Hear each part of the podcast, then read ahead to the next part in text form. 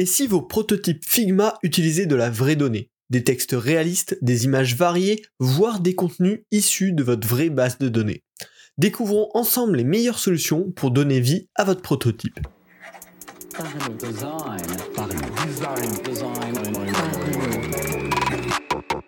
Parlons Design saison 5 est supporté par ZKKOS Theory, le site des product designers.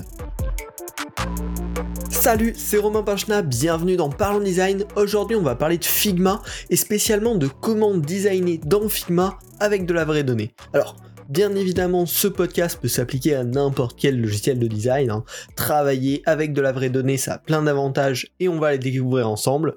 Mais par contre, les conseils en termes d'outils, en termes de plugins à utiliser, aujourd'hui on va se concentrer sur Figma parce que c'est là qu'il y a un écosystème assez intéressant euh, et euh, tout simplement parce que j'ai pas pu explorer euh, ces outils-là sur tous les logiciels donc je vous, je vous parle sur le logiciel que je connais plus à ce niveau-là sur Figma. Alors Déjà, on va pouvoir commencer dans le vif. Pourquoi travailler avec de la vraie donnée, ou en tout cas de la donnée plus qualitative, c'est important en termes de design, au lieu de designer avec du lorem ipsum et des textes qui veulent rien dire?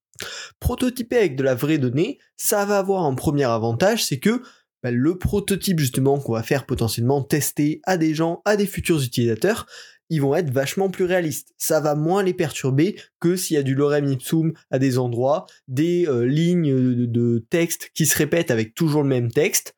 Si on arrive à leur proposer un contenu varié qui semble cohérent, forcément ils vont être plus immergés et les résultats des tests seront plus intéressants. Également, ça va nous aider en tant que designer à gérer les cas extrêmes, des contenus très courts, des contenus très longs. Quand c'est nous qui rédigeons le texte à la mano, des fois, il peut arriver qu'on s'arrange pour que ça rentre bien sur le visuel. Quand on va prendre du contenu généré ou du vrai contenu issu de nos vraies bases de données, ben là, on va être confronté à ces cas extrêmes et on va être obligé, dans la façon dont on le design, de prendre en compte comment on gère ces cas extrêmes. Voilà, déjà deux euh, atouts clairement clés. Euh, en complément, bah, ça va être plus propre à montrer quand on va vouloir le partager sur les réseaux sociaux, euh, faire des mock-ups, bah, si on a de la data en tout cas qui semble vraie à minima, ça va être beaucoup plus propre. Et enfin, potentiellement, vous allez le voir avec les solutions que je vais vous présenter, mais la donnée, le contenu de vos maquettes peut être beaucoup plus maniable. Pourrez même collaborer avec des non-designers là-dessus, et c'est là où ça va apporter un énorme intérêt, surtout quand on est des équipes euh, d'une taille relativement importante. En effet, en termes de collaboration, bah, c'est complètement fou.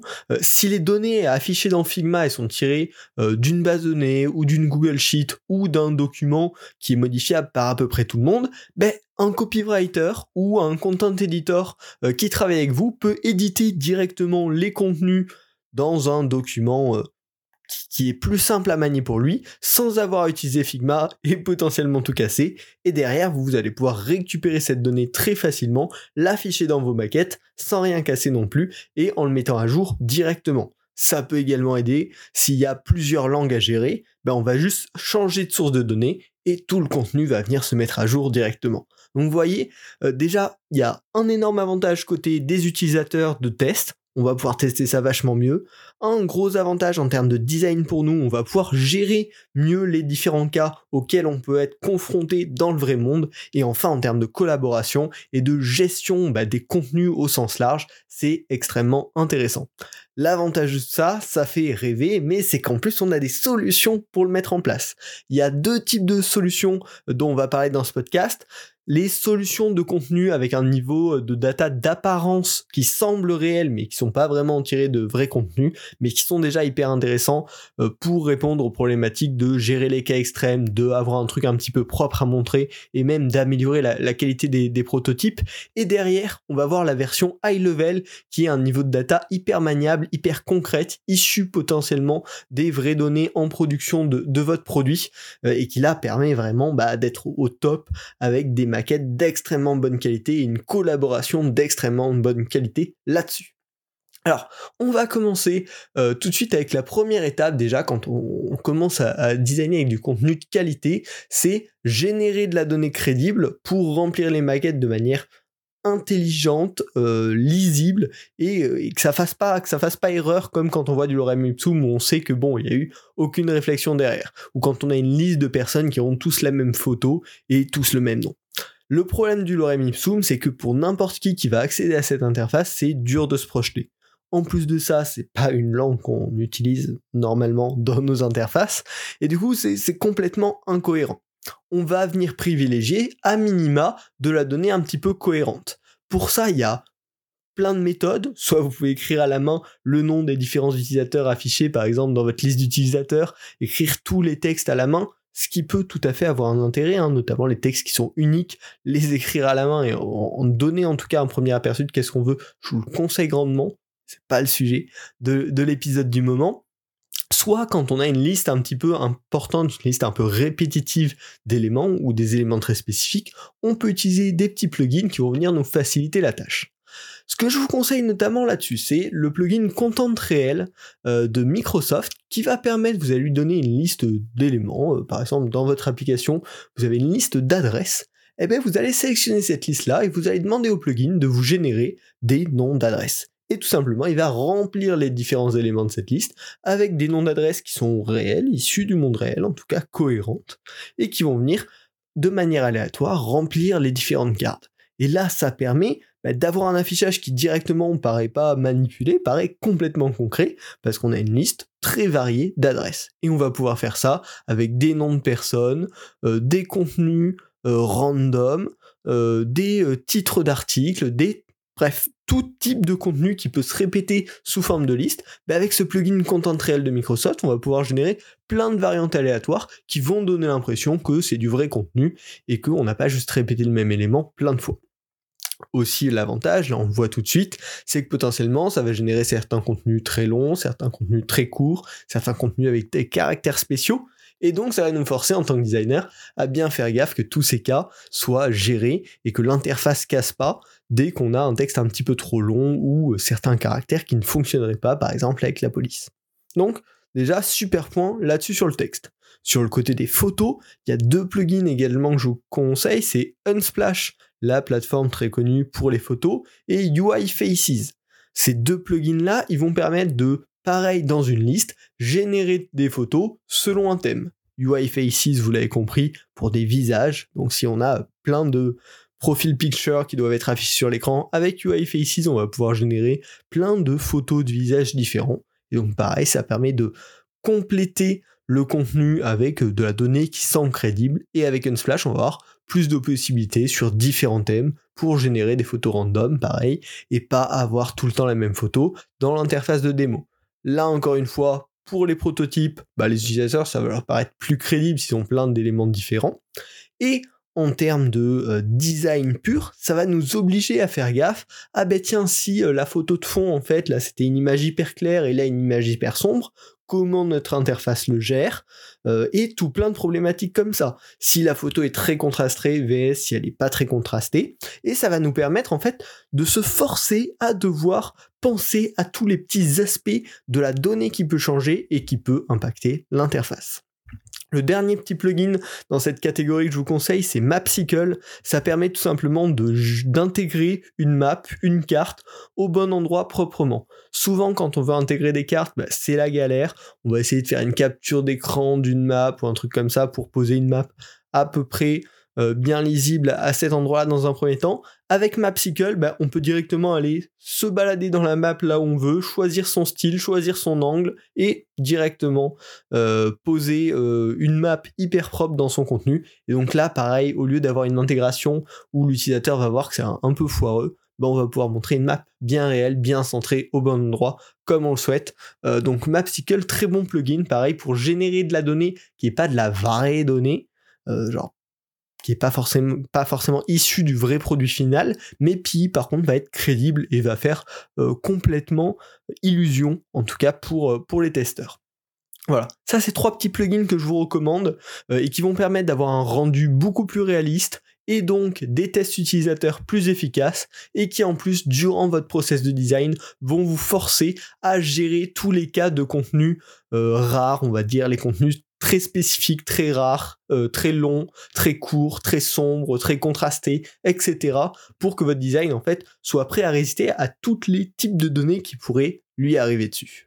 Bon, là c'est déjà pas mal, mais on peut faire encore mieux. Désormais, on va pouvoir connecter Figma à de la vraie data. Euh, et là, bien évidemment, on passe au niveau supérieur, parce qu'on va pouvoir le connecter à une source de données. Vous allez voir plusieurs types, mais toutes très intéressantes. Et bah, derrière, on va pouvoir soit déléguer la gestion de cette donnée à quelqu'un, soit la tirer d'une vraie base de données réelle de, du vrai produit pour utiliser la vraie donnée dans les maquettes. Et bah là, forcément, bah, c'est le meilleur des deux mondes. Nos maquettes vont être prototypées avec de la vraie donnée euh, hyper qualitative, hyper réaliste, et nous, on va pas avoir énormément de travail pour l'inclure. Alors, le premier plugin et la première fonction que je vous recommande pour ça, ça s'appelle Google Sheets Sync. Ça va tout simplement permettre de récupérer les contenus depuis une Google Sheet. Donc un tableur, hein, un Excel, euh, mais euh, en ligne Google Sheet. donc voilà, service, service gratuit en tout cas dans, dans ces, dans plans de base. Après, il y a les plans Google Workspace, mais clairement, il n'y en a pas besoin pour, pour tout ça. Et bah, globalement, là, c'est complètement génial. On va pouvoir dire dans notre Figma n'importe quel contenu, ça, c'est relié à telle case de la Google Sheet. Maintenant, cette Google Sheet, on peut la gérer de plusieurs manières. On peut la remplir manuellement. Ça permet d'avoir un doc hyper propre de gestion des données où nous-mêmes, le designer, on va venir le remplir mais potentiellement un, oh, un copywriter, un rédacteur de contenu, n'importe qui peut venir retravailler ces textes-là, et ça pourra les mettre directement à jour dans la maquette, dans les prototypes. Et ça va nous créer un, Google Doc, euh, une Google Sheet qui va être hyper simple à transmettre aux devs. Euh, quand on va devoir la traduire, ben pareil, ça va être hyper simple. Il suffit potentiellement de dupliquer euh, la Google Sheet, de traduire les textes ou de créer de nouvelles onglets et traduire les textes. Et ça veut aussi dire que notre interface, si on va vouloir la changer de langue, ben on va pouvoir dire ben, aujourd'hui utilise la Google Sheet en français pour récupérer les données. Et puis maintenant utilise la Google Sheet en anglais pour récupérer les données et du coup on transforme en quelques secondes notre maquette qui était en français en une maquette en anglais. Et bien évidemment, si on modifie le texte à un endroit dans n'importe quel des Google Sheets, ça va venir mettre à jour les maquettes directement. Et du coup, là on a un vrai système de gestion du contenu qui est externalisé dans un autre outil et qui va venir se répercuter directement sur notre maquette réelle. Ça c'est un premier usage hyper qualitatif, mais potentiellement on peut faire encore mieux. On peut avec un petit peu de dev ou des outils de no-code, connecter cette Google Sheet à une vraie base de données, par exemple. Et du coup, avec une petite automatisation Zapier, par exemple, là, euh, Google Sheet va se mettre à jour de manière régulière avec les vraies données de votre application, et comme ça, votre maquette sera toujours à jour avec les dernières données de l'application. Donc là, on a accès à des vrais contenus de manière hyper optimisée, on a un environnement plus que réel pour les utilisateurs, et nous, encore une fois, en tant que designer, bah, on va pouvoir tester avec des vrais data et anticiper tous les cas spécifiques. Donc ça, c'est vraiment quelque chose que je vous recommande grandement. À minima, utiliser une Google Sheet remplie à la main pour gérer tous les contenus. Ça va être beaucoup plus simple pour collaborer dessus, pour le transmettre aux développeurs et à tous les autres parties. Et ça a aussi l'avantage, voilà, comme je le disais, le switch de langue devient extrêmement facile au sein d'une maquette Figma. Si les Google Sheets c'est pas trop votre truc, il y a également un plugin qui s'appelle DataSync qui permet de lire du JSON, du CSV, du XML, euh, donc plein d'autres formats et qui fait à peu près la même chose que Google Sheet Sync. Euh, l'avantage en plus de ça, c'est que soit on peut le connecter directement à un fichier JSON, un fichier CSV, mais on peut aussi directement le connecter à un point d'API. Euh, donc potentiellement, si votre service est actuellement en ligne, qu'il y a une API fonctionnelle pour récupérer les contenus, vous allez littéralement pouvoir connecter Figma à l'API du vrai produit en production et récupérer tous ces contenus, les afficher dans vos maquettes. Donc là, on a un lien encore plus automatique avec le vrai produit développé pour avoir des maquettes hyper qualitatives. Donc ça vraiment c'est la solution de folie, on a de la vraie bonne data dans toutes nos maquettes et ça permet une super gestion des contenus en collaboration avec l'ensemble des équipes. On a vraiment le contenu au service du design et on fait pas du design abstrait dans lequel on vient rajouter du contenu après, bien au contraire le contenu euh, fait partie entièrement du design et tout le monde peut collaborer sur cet aspect-là. Donc voilà. Il y a plein de super solutions qui existent pour mieux gérer euh, le contenu de nos maquettes en design. Ça apporte plein de valeur autant à nous en tant que designers qu'au reste de l'équipe, qu'aux utilisateurs. Donc n'hésitez pas à creuser, à découvrir ces solutions. Ça prend forcément un petit peu de temps à découvrir, à mettre en place. Hein. C'est pas, pas hyper intuitif initialement. Mais si vous réussissez à prendre cette habitude, à utiliser ça sur les projets qui en valent la peine, bien sûr, vous allez en tirer beaucoup de valeur et probablement un meilleur output, euh, bah, un meilleur design final parce qu'il aura été designé en fait dans, dans les conditions les plus réalistes possibles. Voilà, J'espère que ce podcast vous a plu. Si c'est le cas, abonnez-vous à Parlons Design sur votre plateforme préférée. Et si vous êtes déjà abonné, ne vous inquiétez pas. Vous pouvez également faire quelque chose, c'est partager le podcast sur Twitter, sur LinkedIn, à vos collègues, euh, à la poste café. Voilà, N'hésitez pas, parlez de Parlons Design, ça permet de faire grandir la communauté. Moi, ça me motive à continuer à faire des, des épisodes et à vous les partager. Donc, n'hésitez pas.